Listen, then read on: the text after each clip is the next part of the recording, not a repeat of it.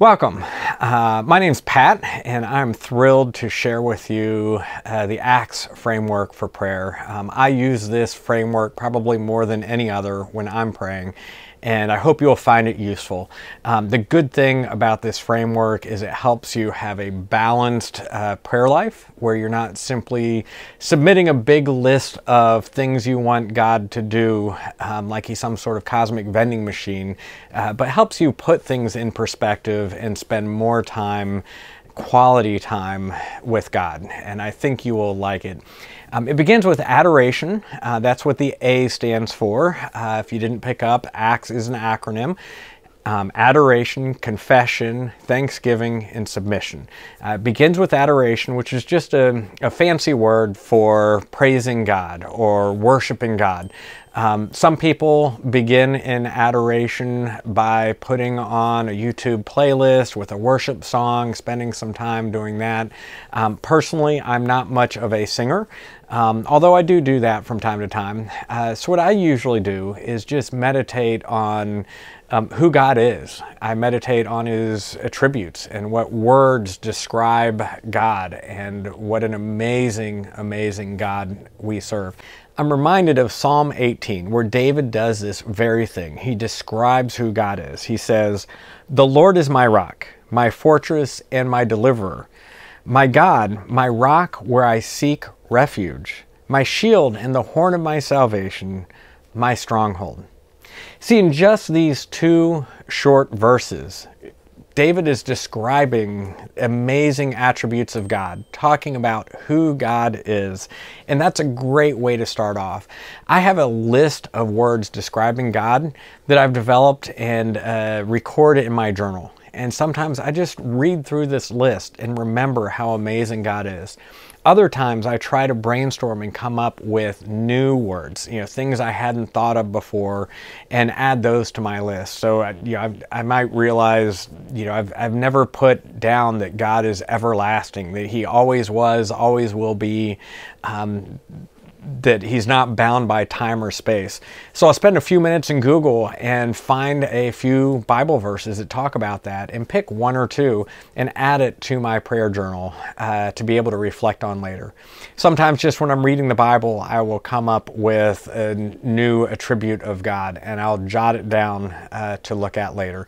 Um, but it's just a great way to start by recognizing um, how amazing God is, that He loves us, um, and adoring Him. Um, that's how I like to start um, in adoration. The second letter in the ACTS acronym is C, so after we adore God, we move to confession. It's pretty natural when we realize who God is to become aware of who we are and how we fall short. Um, we realize that God is so amazing. He's perfect. He's loving. He's kind. All these things. And we realize, you know, that wasn't me recently. Um, so it's great to spend some time in confession and acknowledging how we fall short uh, to God. Um, sometimes I struggle with this. You know, I, I, might think back for the last day or so and uh, I think, wow, I, I really wasn't as loving to my wife as I should have been or maybe I uh, disrespected someone at work and I didn't treat them kindly. Uh, maybe I was just selfish and I spent time doing what I was doing rather than uh, focusing on my son. Um, could be something like that. Um, I also have a list of questions in my prayer journal that I can work through. So some of those questions include Have you been dishonest in word or action? Have you given in to an addiction? Have you been lazy or undisciplined? Have you been a slave to clothing, friends, work, or possessions? Um, questions like this. You, you can download uh, lists of questions like this to help with confession. Uh, we can provide some for you um, as well. Um, or, or, maybe you just make a list of common sins lying, cheating, stealing, selfishness, uh, whatever it is, and just process through those and use those as prompts to remember uh, how you've fallen short. Um, so that's our time of confession. Uh, one thing uh, want to make sure you understand before we move on, though, is that in your time of confession, please don't view God as uh, angry and yelling at you. Um, he's much more like a loving father who is sad for you and is glad that you've come to him um, to share your struggles and how you fall short. Um, God always forgives us every single time. God forgives us when we bring our faults and our failings to Him and ask Him for forgiveness. As Psalm 103:12 says, "As far as the east is from the west, so far has He removed our transgressions from us." And 1 John 1 9 says, If we confess our sins, He is faithful and just and will forgive us our sins and purify us from all unrighteousness. Um, just think how crazy awesome that is that every time we come before God and confess our sins, He says, I forgive you. It's okay. Now go and sin no more. That's amazing. And that just naturally takes me to Thanksgiving. Because when I realize who God is in adoration, I remember who I am through confession, I can't help but be thankful realizing that God has done amazing things in my life, beginning with His forgiveness of me. Um, so obviously, Thanksgiving is our third letter in Acts, and you know it could be as simple as thinking through the last day or two and and thinking, wow, you know, God, thank you for being with me in this difficult meeting and uh, giving me peace uh, rather than my emotions you know taking over. Um, being thankful for the unexpected hug from my 18 year old um, they're not as many as i would like and everyone is precious so i thank god for that. Um, being thankful for uh, green lights when i'm late for a meeting. Um, it could be that simple stuff um, but it might be much bigger things um, if i go back to my prayer journal I have a list of the big things that I'm thankful for. Um, honest to God, miracles that He has performed in my life. Um, to just amazing things. They might not be miracles, but amazing things that I don't ever want to forget. Um, there's a time I called a church planter, and he was literally writing his resignation when I called him to encourage him.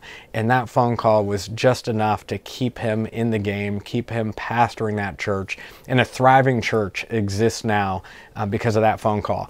I don't take credit for that. I'm thankful for God that He He prompted me to call this planter at just the right time. Um, so I keep this list of things I'm thankful for so that I won't forget. Because if I can't tell you what I had for dinner two nights ago if I'm not still eating leftovers, um, it didn't happen if I don't write it down. So I write those things down and then I can go back in my journal. And if I'm having a rough day where I'm just not feeling very thankful, I can say, oh, that's right um, God did this amazing thing. He gave us the end zone for a million dollars less than we expected to pay for it. Thank you, God, for doing that. He, he, he brought staff members at just the right time uh, to be part of New Life. Um, he allowed me to have conversations with people and uh, be part of them accepting Christ. Um, I write all that stuff down so I can go back and be thankful. Once I have that heart of thankfulness, our last letter is submission. Um, so we go through adoration, confession, thanksgiving, and finally submission. Um, this is where we submit our request to God. Um, now, like I said at the beginning, um, this isn't just presenting Him a long list of you know everything that, that we demand Him to do for us. Obviously, that's completely backward. Um, no, this kind of submission is a humble submission. It's the kind of submission that says, you know, Father, I would love to see you do this, but because I know who you are and I know who I am, and I see the amazing things you have done in the past, I ask you to do your best. I ask you to do something good and amazing for me. So there's a little bit of a tension there because I do want to, to ask him to work in my life and work in the lives of those around me. Um, I ask him to protect my son. Um, I ask him uh, to continue to provide for New Life and bring volunteers. And I ask very specific things Um, but I do stuff in humility, knowing that I might not be asking for what's best. Um, I might not be smart enough to ask for what's best. So I ask with a childlike hope and expectation that God is going to do something amazing, but with the humility that if He decides to do something else, I'm at peace with that because I trust him, because I, I have everything in perspective um, about how uh, he is at work around me every single day. So that's the Acts framework adoration, confession, thanksgiving, submission. I hope you find it as useful as I have.